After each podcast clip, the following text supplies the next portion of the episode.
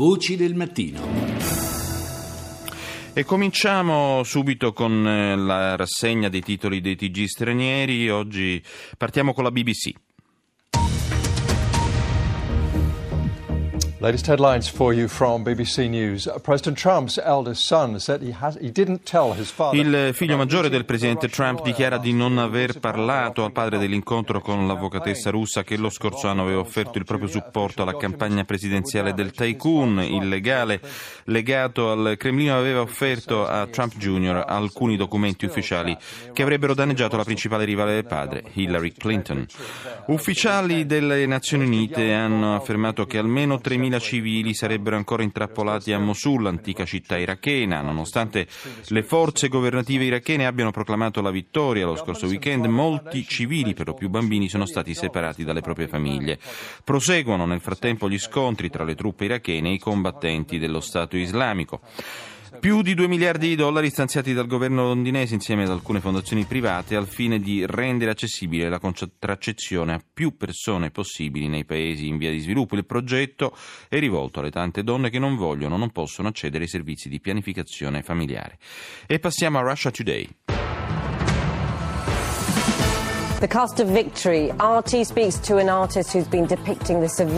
Il prezzo della vittoria. L'emittente russa apre con la testimonianza di George Butler, un artista che è stato a Mosul e ha ritratto nelle sue opere la battaglia per la liberazione dell'antica città irachena. Il ritrattista racconta di Abdul Hamid, un civile che ha perso la mamma, due fratelli e una cognata negli attacchi aerei della coalizione a guida americana.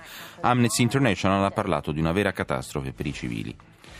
Corri, nasconditi, chiama. Tre semplici azioni che potrebbero aiutare a salvarsi la vita in caso di attacco terroristico. Londra pubblica una nuova guida per i turisti che si avventurano in località a rischio.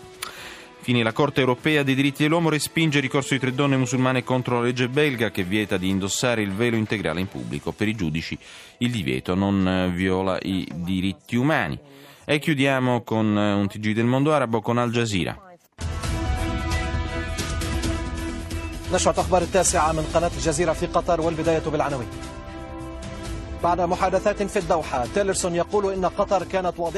Dopo i colloqui a Doha, Tillerson, segretario di Stato americano, sostiene che il Qatar è stato chiaro e razionale nelle sue posizioni. Le forze irachene continuano loro, nella loro battaglia contro l'ISIS nella vecchia Mosul in particolare. Secondo il Pentagono la vittoria comunque non cambierà nulla a proposito della presenza americana in Iraq.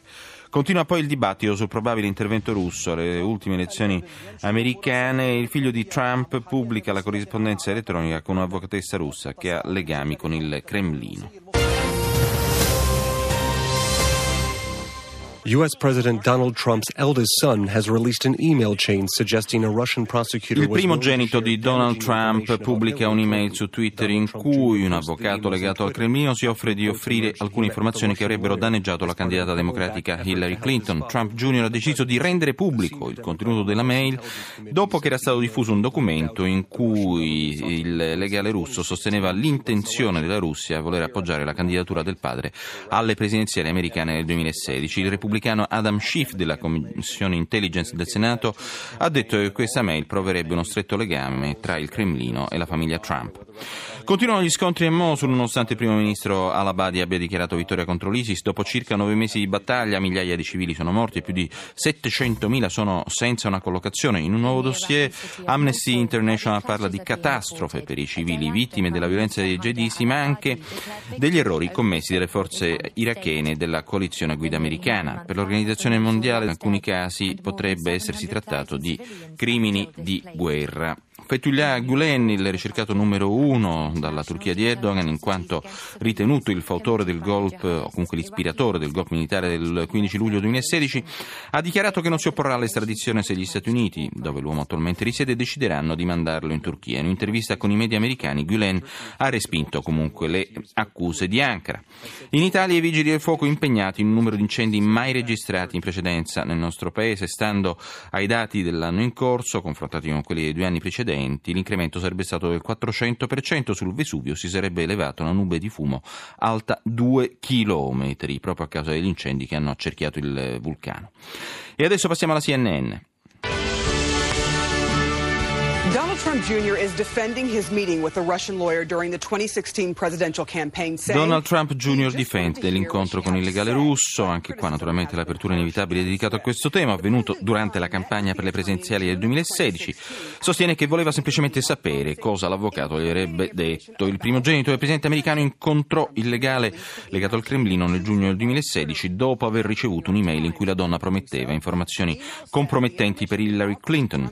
Trump Jr. ha pubblicato il contenuto dell'email su Twitter dopo aver saputo che il New York Times è in procinto di fare la stessa cosa.